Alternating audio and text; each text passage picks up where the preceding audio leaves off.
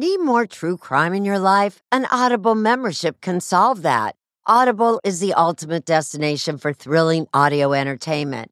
As an Audible member, you could choose one title a month to keep from the entire catalog. Don't miss The Serial Killer's Apprentice by Katherine Ramsland and Tracy Ullman. It follows the true story of how Houston's deadliest murder turned a kid into a killer in training. New members can try Audible free for 30 days. Visit audible.com slash 48 hours or text 48 hours to 500 500. That's audible.com slash 48 hours or text 48 hours to 500 500 to try Audible free for 30 days. Audible.com slash 48 hours. June's Journey is a fascinating hidden object mystery gaming app where you'll play as June Parker, tasked with a daunting obligation solve your sister's murder. Set in the 1920s, the era of glitz and glam, this family mystery is one for the ages. Everyone's a suspect until your investigation determines otherwise. The clues are all around you, hidden within tricky twists and turns. You'll collect detailed information about each character in your photo album where you'll comb over every detail. You can even join a detectives club to chat and play with others or against them in the Detectives League. With hundreds of puzzles to solve, you should probably get started today. Discover your inner detective when you download June's Journey for free today on iOS and Android. Worried about letting someone else pick out the perfect avocado for your perfect Impress Them on the Third Date guacamole? Well, good thing Instacart shoppers are as picky as you are. They find ripe avocados like it's their guac on the line. They are milk expiration date detectives. They bag eggs like the 12 precious pieces of cargo they are. So let Instacart shoppers overthink your groceries so that you can overthink what you'll wear on that third date. Download the Instacart app today to get free delivery on your first three orders while supplies last. Minimum $10 per order. Additional terms apply.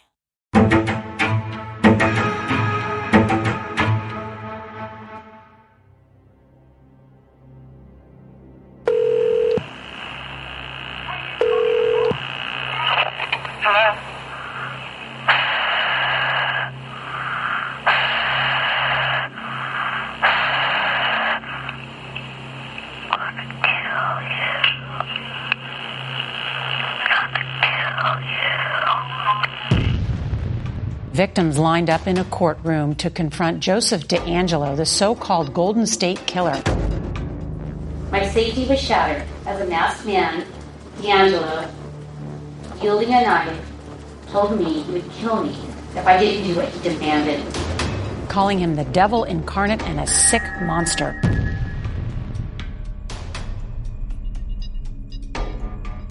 The Golden State Killer is the most prolific serial predator in the nation. He attacked across the state from Sacramento down to Orange County across 15 different jurisdictions.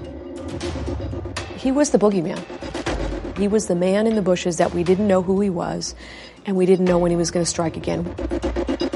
Standing up in front of me was this man with a ski mask on, holding a large butcher knife. It was sheer terror. My sister was the Golden State Killer's final victim. What's fascinating to me about this case is rich with so many clues. Michelle McNamara had a passion for true crime. Michelle was hot on the trail of the Golden State Killer. She was writing a book about him. And she was a mom and a wife to a comedian, Patton Oswalt.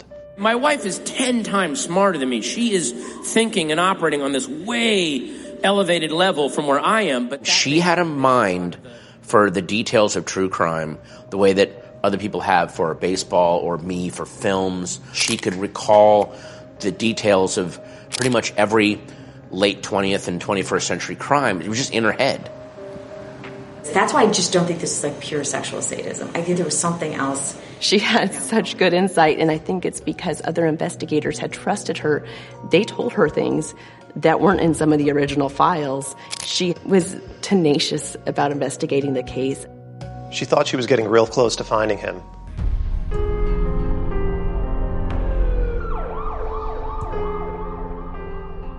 We found the needle in the haystack.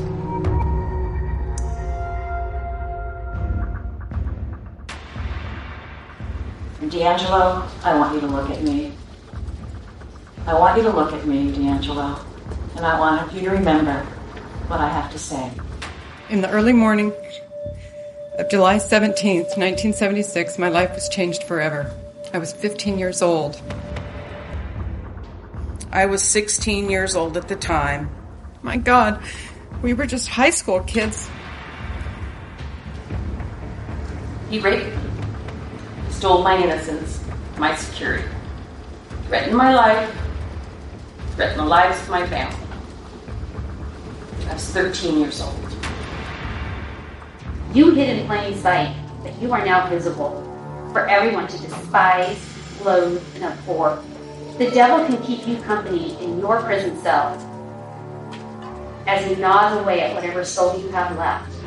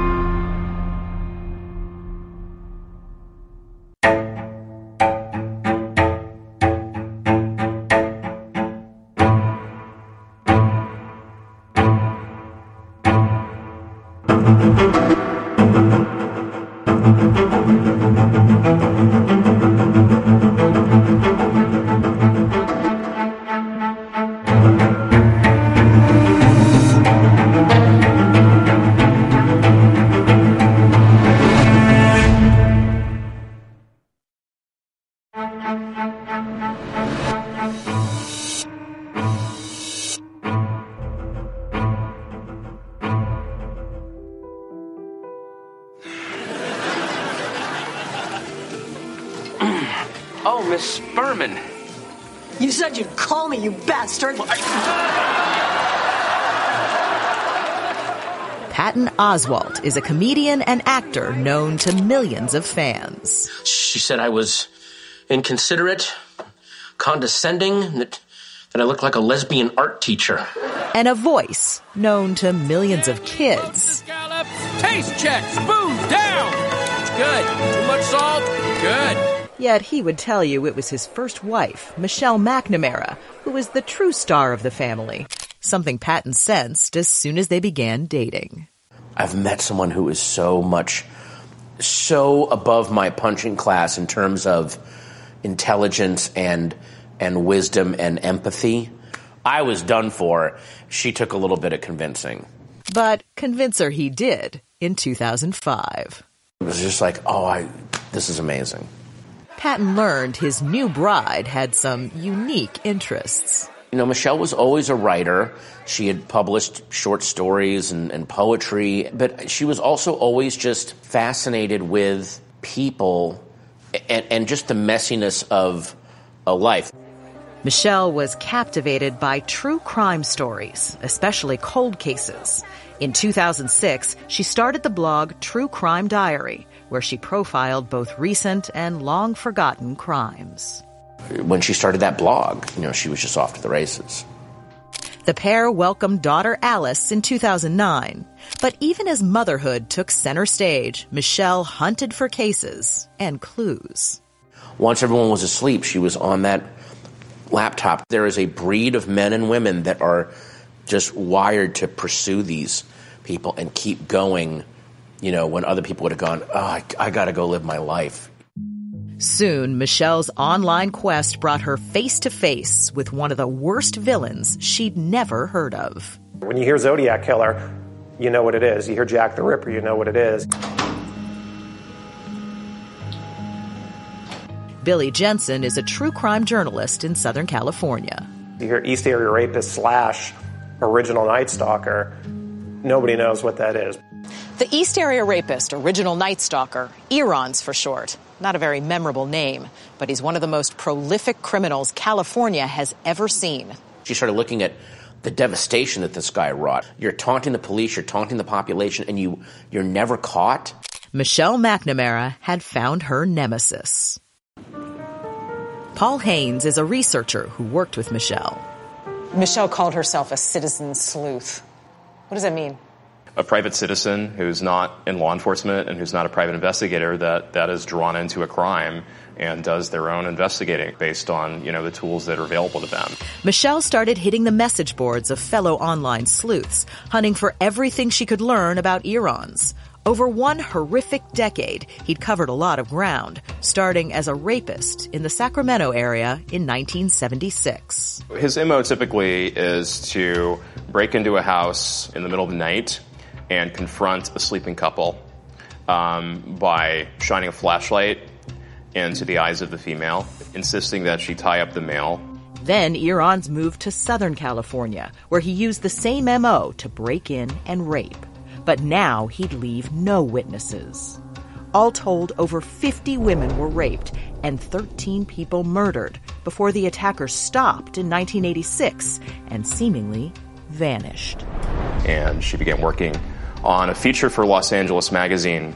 Michelle wrote an article about Irons in 2013. She had details from bits of information she gleaned online and more explicit details from investigators on the case. The odd acronym Irons was not a name many knew, so Michelle decided to rebrand him, hoping to give him a higher profile. Working with our editor at Los Angeles Magazine, they said, you know what, this Golden State Killer, it shows just the breadth of him having hit Northern California, Southern California, and then sort of right in the middle. With that, Irons became the Golden State Killer, and Michelle would become a book author, signing a deal to write about him. Patton says they sacrificed family time so Michelle could travel extensively by herself to retrace the steps of the killer.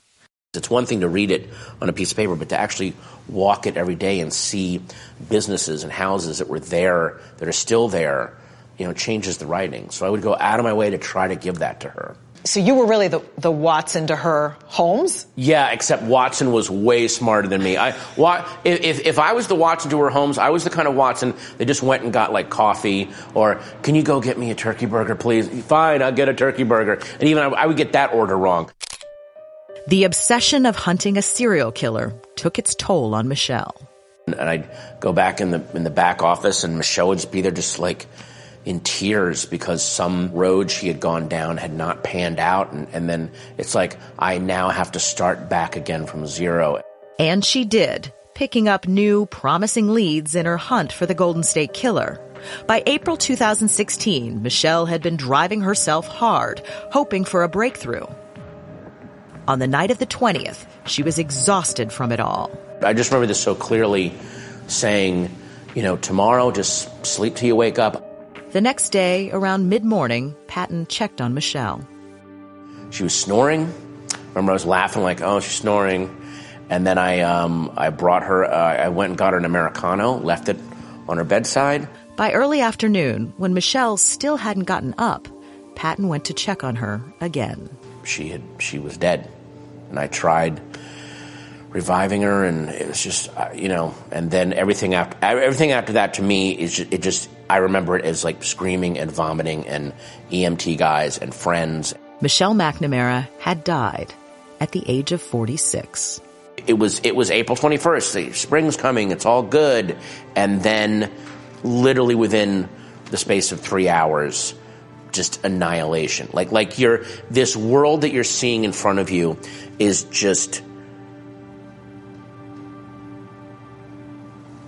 know cinders. It's just all it's just cinders.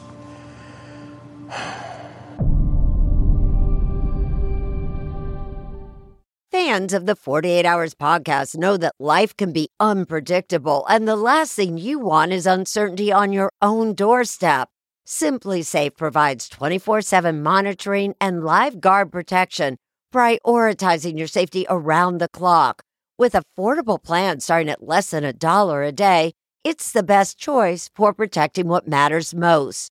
With SimpliSafe, there are no long term contracts, and installation is simple, whether you do it yourself or opt for professional installation. And you can rest easy knowing SimpliSafe offers a 60 day satisfaction guarantee. Take control of your security today. Get an exclusive 20% off any new SimpliSafe system when you sign up for Fast Protect monitoring. Just visit simplisafe.com slash 48 hours. Don't wait until it's too late. Protect what matters most with SimpliSafe. There's no safe like SimpliSafe. Let's talk about My Mochi ice cream. Why? Because friends do not let friends miss out on something this good. My Mochi is premium ice cream wrapped in sweet, soft dough, and the flavors are amazing. Like My Mochi double chocolate with rich chocolatey bits. It's a chocolate lover's dream. Or don't get me started on My Mochi strawberry ice cream. It's cool, creamy, and bursting with natural berry flavor. And the sweet, luscious flavor of My Mochi mango will send your taste buds straight to the tropics. My Mochi is gluten free, perfectly portioned, and only around 90 calories per piece. Taste the joyfully chill sensation of My Mochi ice cream today. Find My Mochi at Walmart or visit MyMochi.com to locate a grocery store near you.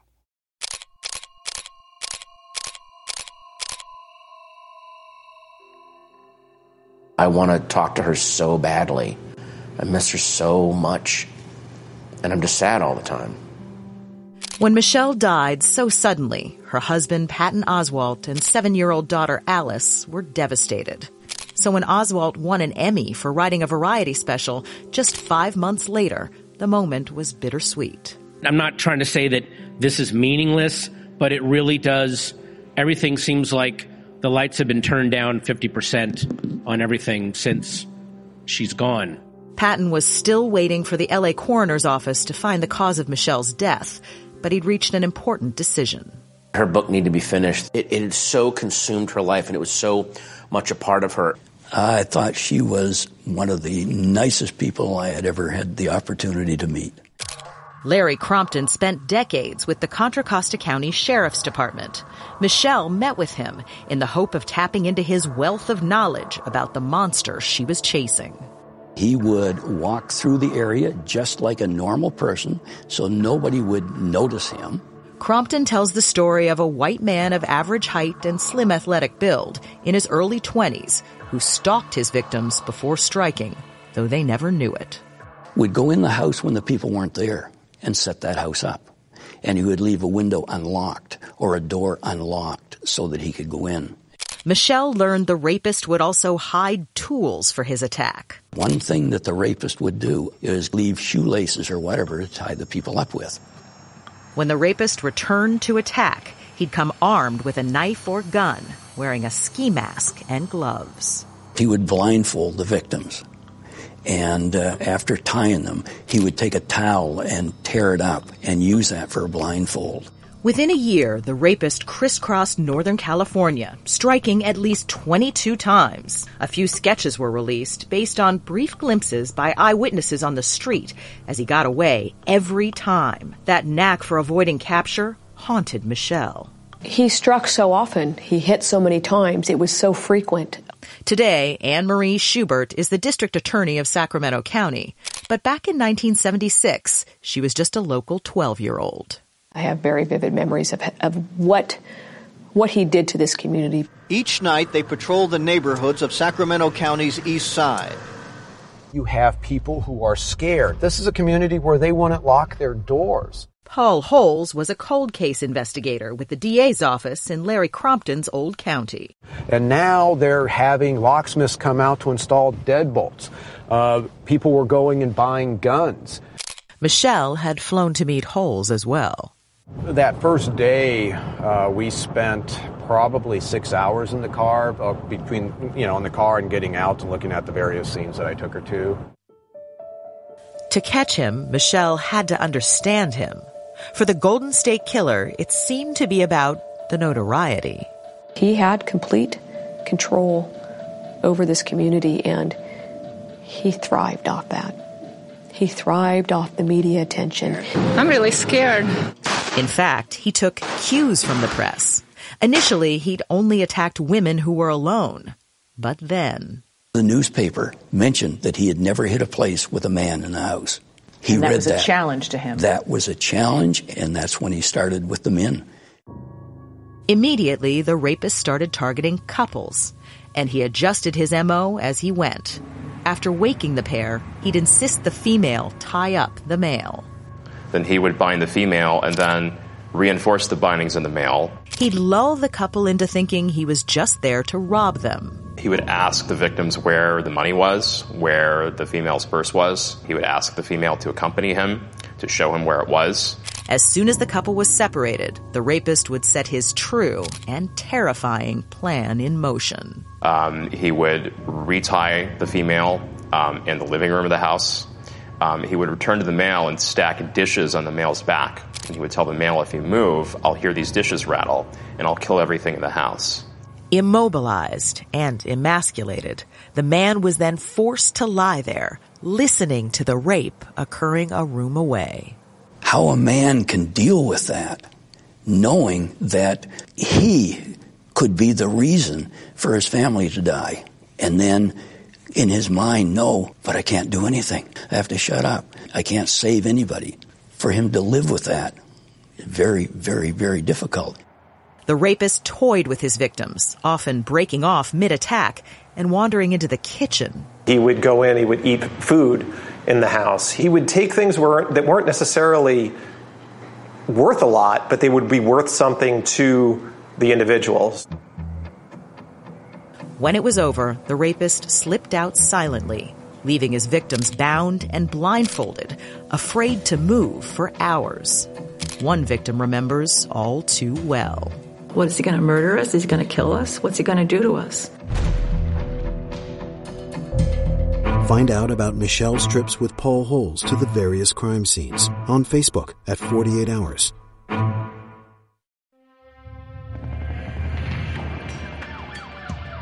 The identity of the Golden State Killer is a mystery that kept true crime writer and amateur detective Michelle McNamara up all night. You know, she was filled with angst for the survivors, for the families. Michelle had spoken to many survivors. Women like Jane Carson Sandler. She was the rapist's fifth victim. You're always looking over your left shoulder.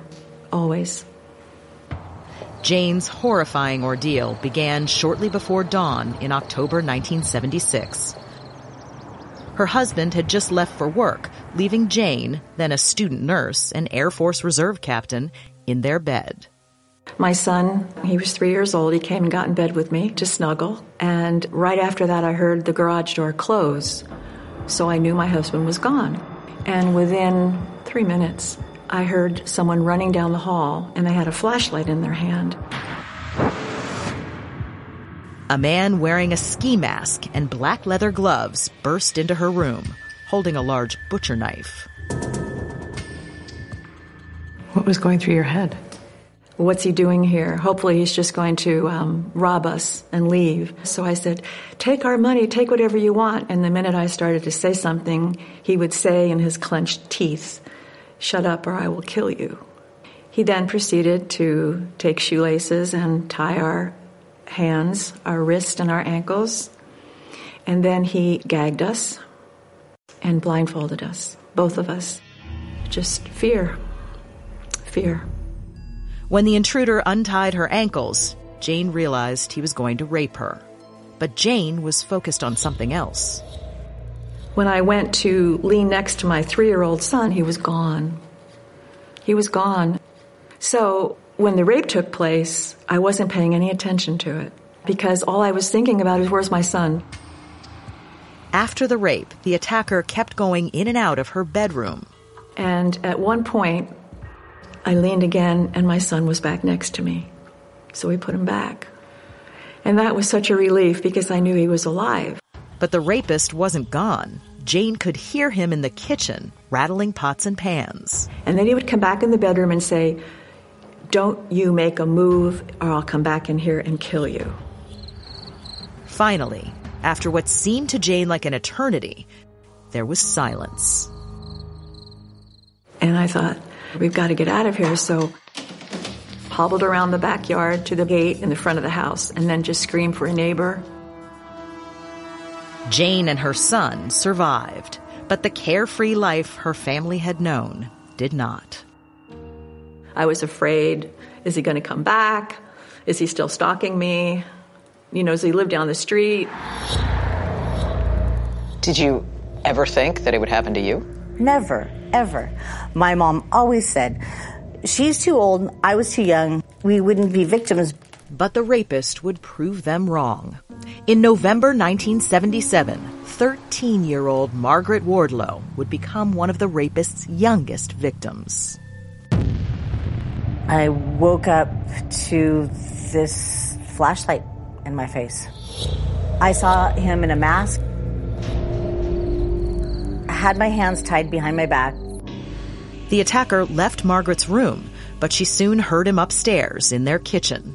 Margaret knew from newspaper accounts that the rapist would use plates as an alarm system, placing them on the backs of household members that were not his intended target. I knew if he came into my room, he was going to rape my mom. And if he went into my mom's room, he was going to rape me. And he went into my mom's room. The intruder raped Margaret, but in her youthful defiance, she refused to give him what she thought he really wanted. You didn't want to show him you were scared. I didn't want to show him I was scared. I knew he got off on scaring people and having the control of fear. In fact, the rapist would often call his victims after the attack. Investigators recorded one of his bone chilling phone calls.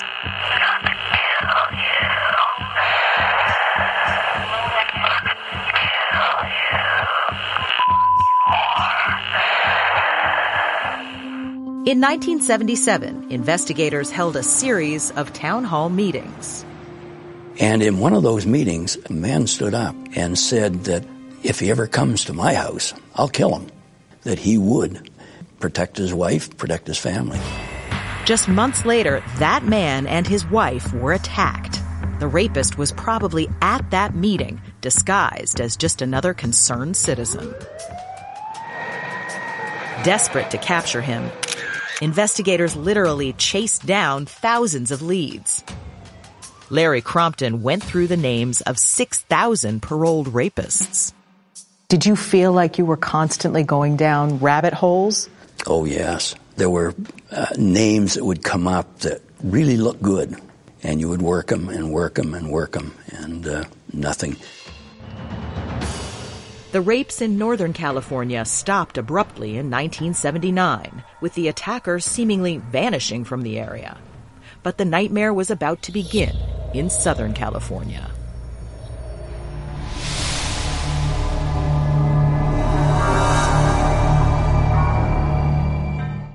Audible is the destination for thrilling audio entertainment. Allow your imagination to be piqued by stories that are brought to life through captivating sound design, eerie soundscapes, and dynamic performances. As an Audible member, you'll be able to keep your heart rate up month after month because you can choose one title a month to keep from the entire catalog, including the latest bestsellers and new releases. If you're in the mood for a shocking psychological thriller, check out None of This Is True by Lisa Jewell. Embrace brand new exclusive thrillers from best-selling authors who are guaranteed to keep you gripped. New members can try Audible free for 30 days. Visit audible.com slash thrill or text thrill to 500 500. That's audible.com slash thrill or text thrill to 500 500. Do you ever wonder where all your money went? Like every single time you look at your bank account? Honestly, it's probably all those subscriptions. I felt that way too until I got Rocket Money. Rocket Money helped me see all the subscriptions I'm paying for, and it was eye opening. Between streaming services, fitness apps, delivery services, it all adds up so quickly. Rocket Money is a personal finance app that finds and cancels your unwanted subscriptions, monitors your spending, and helps lower your bills. Rocket Money has over 5 million users and has helped save its members an average of $720 a year, with over 500 million in canceled subscriptions. Stop wasting money on things you don't use. Cancel your unwanted subscriptions by going to rocketmoney.com slash Wondery. That's rocketmoney.com slash Wondery. rocketmoney.com slash Wondery.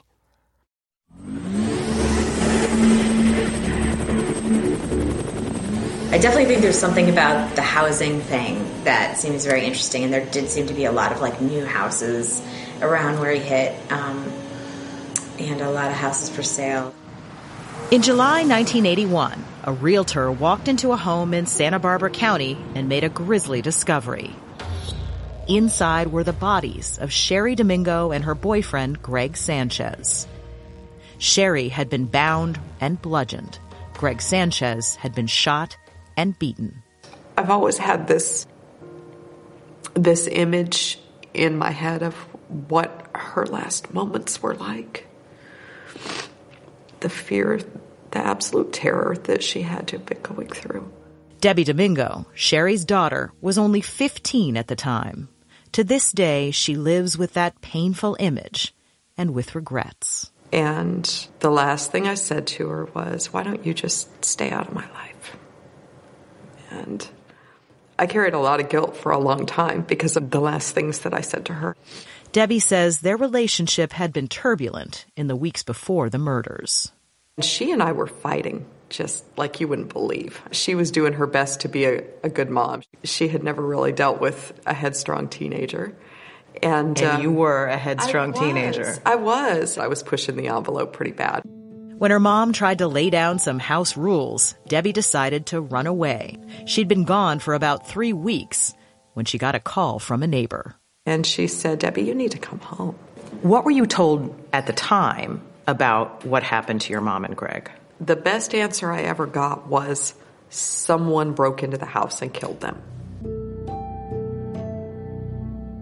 I resigned myself to never, ever knowing what really happened.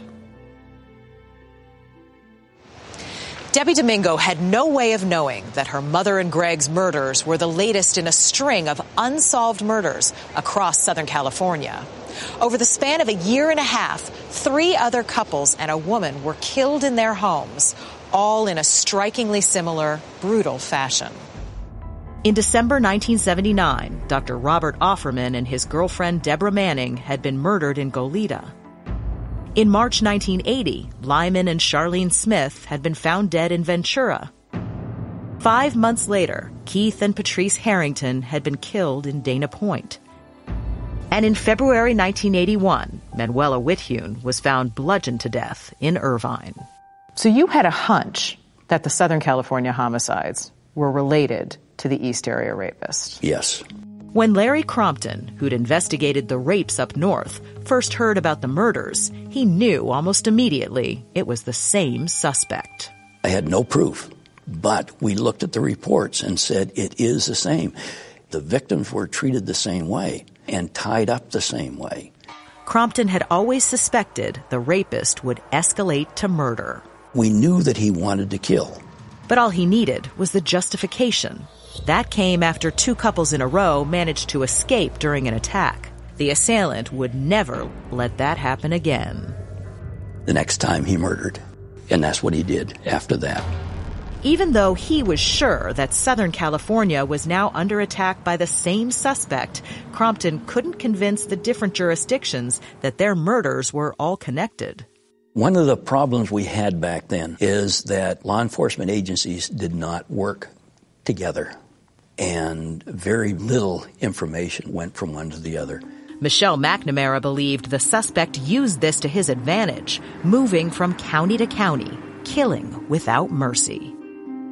This was a crazed, horrible psychopath. He was just obviously very, very angry. The killer seemed to take a five year hiatus after 1981, but in May 1986, he resurfaced again in Irvine at another house that was for sale. Everybody always wants to know why, you know, why Janelle.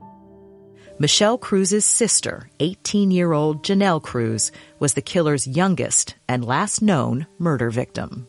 I got a phone call, and it was one of my girlfriends, and she said, Your sister was murdered. Michelle learned that Janelle had asked a male friend to keep her company that night. Maybe she was scared because she felt like maybe somebody was watching her.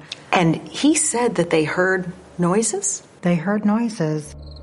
She said, Well, maybe it's just, you know, a cat outside. And they just went back to talking, and where he ended up having to leave and go home for the night. That noise that she heard that night is probably accurate. He probably was in the side yard. Larry Montgomery was the lead investigator on Janelle's case back in 1986. What state was she in? She had been bludgeoned badly on the face. She was on her back in a position that looked like it's possible she had been tied up. It looked like she'd been sexually assaulted. Montgomery's investigation into the murder was intense. Still, it went nowhere. But in 1996, the advent of DNA technology provided a break in the cold case. They were able to find DNA and discovered that the DNA from Janelle Cruz's case matches the DNA in the Witthuhn case five years earlier. And then they started getting hits on other DNA in uh, Ventura County, Santa Barbara County. A year later, investigator Paul Holes' testing on the Northern California rape kits connected the rapes to each other. But the most important forensic discovery came in 2001 when the murders were finally connected to the rapes, officially confirming what Larry Crompton had long suspected. What was it like for you to get the confirmation that your hunch was right? It settled a lot in my mind, and I really had a feeling that yes, now they're going to catch him. What followed was a concerted effort among all jurisdictions to bring the violent rapist and killer to justice. He could go right up against almost this house here that Erika Hutchcraft from the Orange County DA's Sex Crimes Unit worked on the case for over a decade. I thought when I first looked into the cases that it was like something you would study in a criminology course. And it was horrifying, but at the same time, you think, oh, I can make a difference and contribute to the solving of the case. Erika became consumed by this case, just like Michelle. I have never been the same since I started working in these cases. It's like an obsession, you know, so it's, um, it's overwhelming at times, but it does change your life. And this case has even changed the law in California. Since 2009, largely due to the efforts of Bruce Harrington, the brother of one of the murder victims, all adults arrested or charged with a felony in California must submit a DNA sample for inclusion in the state database. California maintains the third largest DNA database in the world, but investigators got no hits for the Golden State Killer. It seemed he had managed to even elude technology. But in 2018, that would all change. I believe that it's time for his reign of terror to end.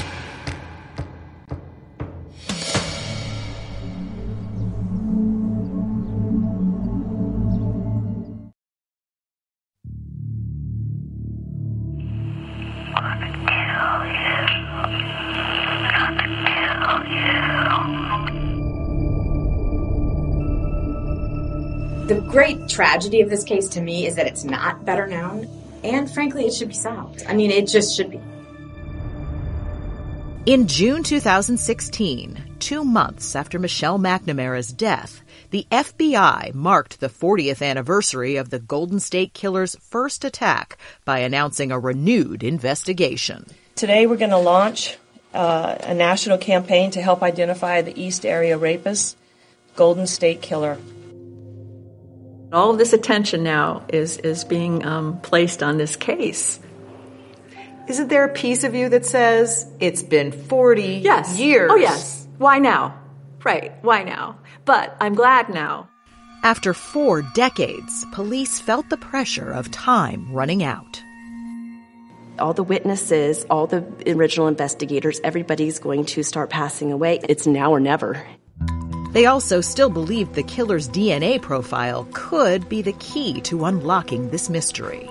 There is nothing that you can do to change your DNA. It is the greatest tool of identification we've ever had. Thank God we, they have his DNA. It's a needle in a haystack, but the needle's in there somewhere, and it's our job to find it.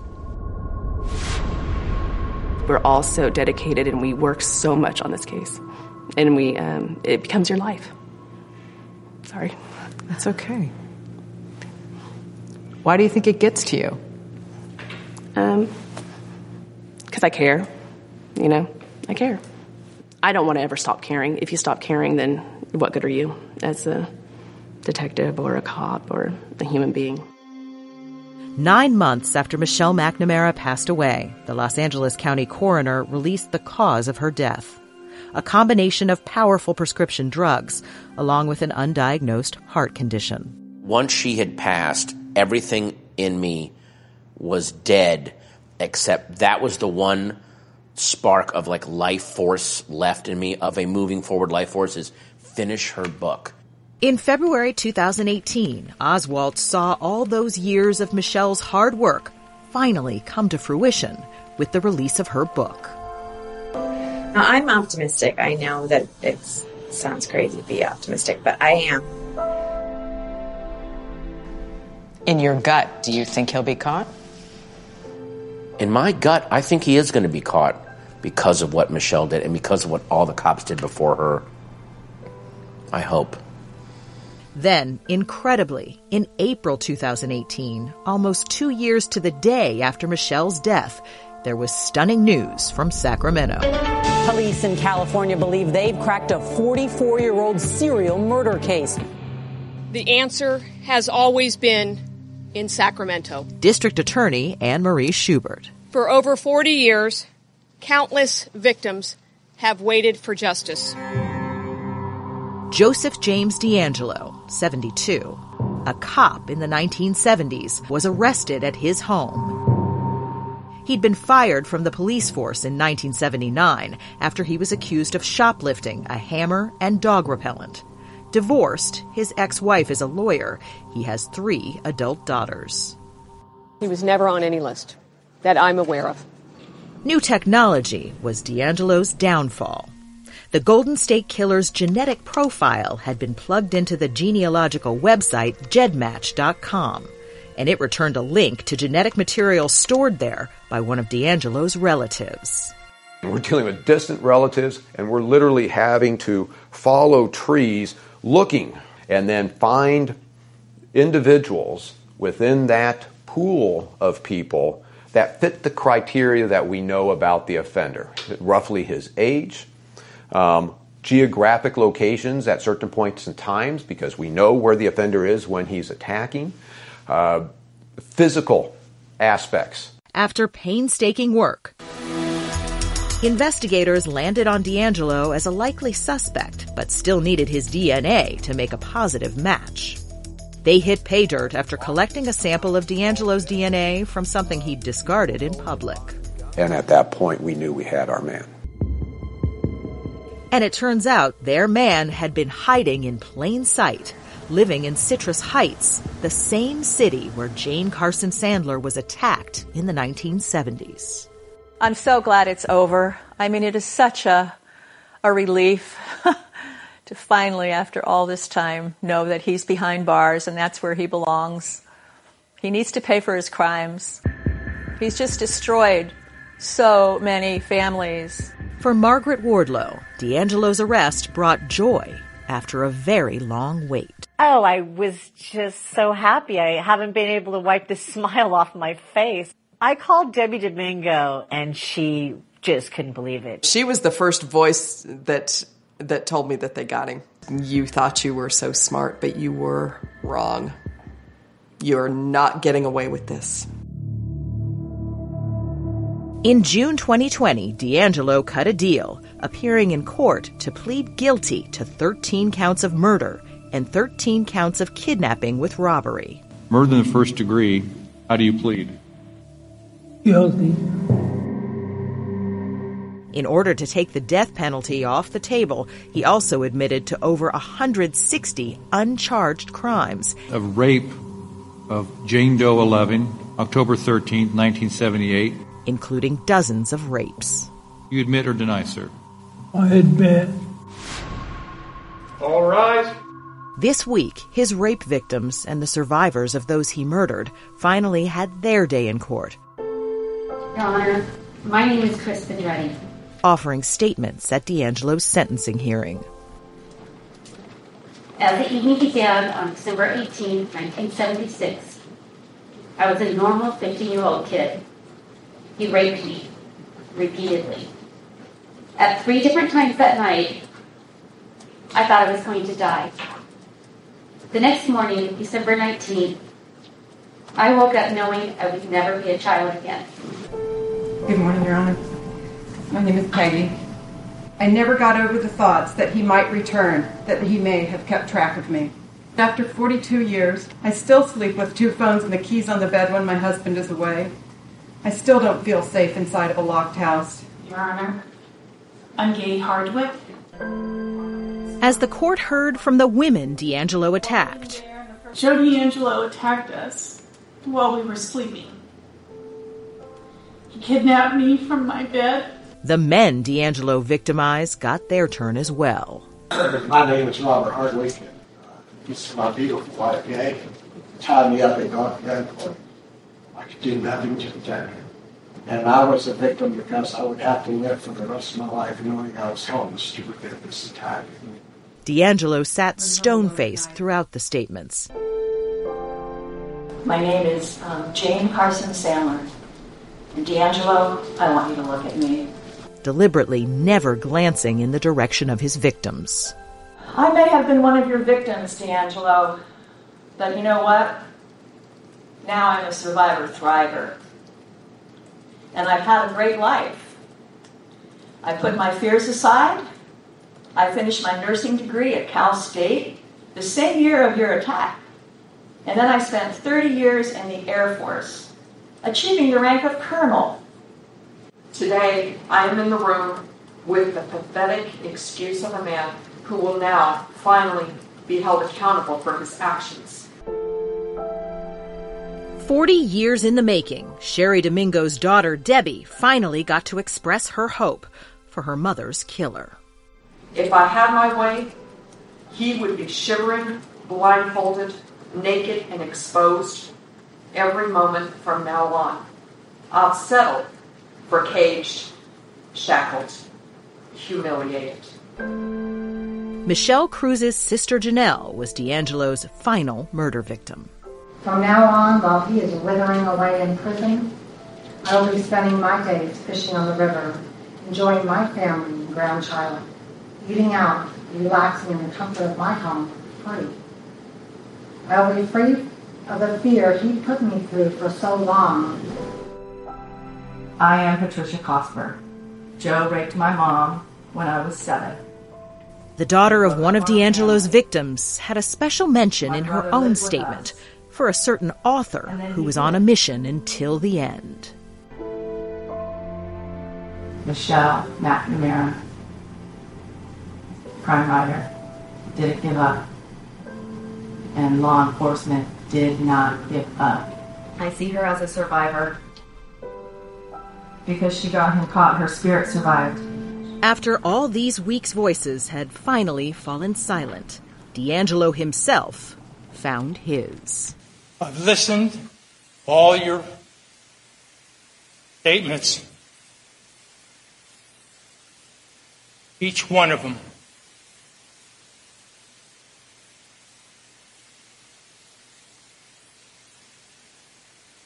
And I'm truly sorry to everyone I've hurt. Thank you, Your Honor. As the book closes on the Golden State Killer, a new chapter begins for the survivors. And now, finally, the end of this trauma is here. Today, right now, I start my new journey. Today, the devil loses and justice wins. Today, I am not just a broken survivor of a cold case murder. Today, I am a victor in the battle between good and evil.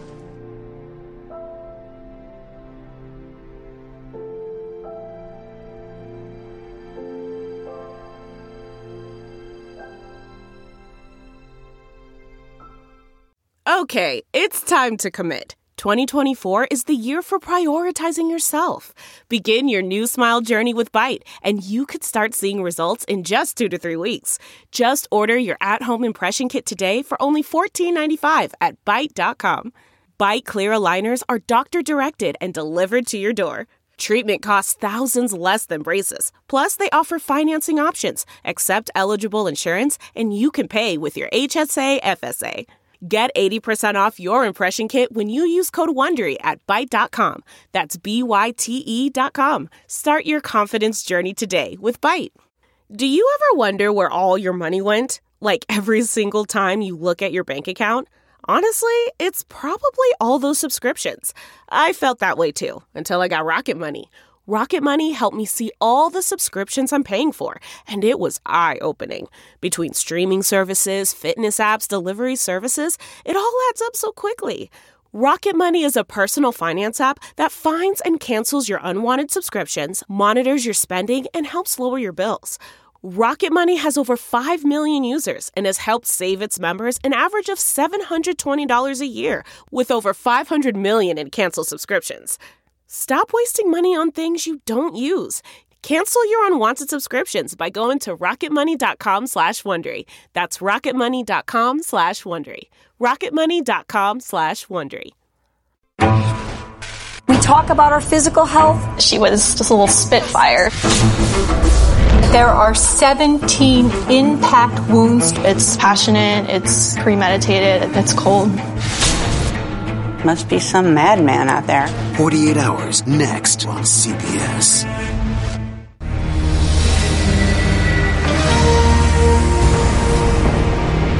Listen to the newest season of My Life of Crime with me, 48 Hours correspondent Erin Moriarty, and delve into the labyrinth of crime within families and the secrets that kept them together or tore them apart.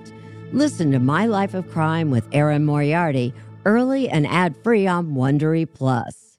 It was the biggest scandal in pop music. The stars of Milli Vanilli, the Grammy-winning multi-platinum R&B phenomenon, were exposed as frauds. But none of this was their idea. So whose idea was it? Enter German music producer Frank Farian. He saw the success of acts like Michael Jackson and Prince, and he wanted in, no matter the cost. So he devised the perfect pop heist two once in a lifetime talents who were charismatic, full of sex appeal, and phenomenal dancers. The only problem? They couldn't sing. But Frank knew just how to fix that. Wondery's new podcast, Blame It on the Fame, dives into one of pop music's greatest controversies and takes a never before heard look at the exploitation of two young black artists. Milli Vanilli set the world on fire, but when the truth came out, Rob and Fab were the only ones who got burned. Looking back now, it's hard not to wonder why did everyone blame them and not the man pulling the strings? Follow Blame It on the Fame, Milli Vanilli, on the Wondery app or wherever you get your podcasts. You can binge all episodes of Blame It on the Fame early and ad-free right now by joining Wondery Plus.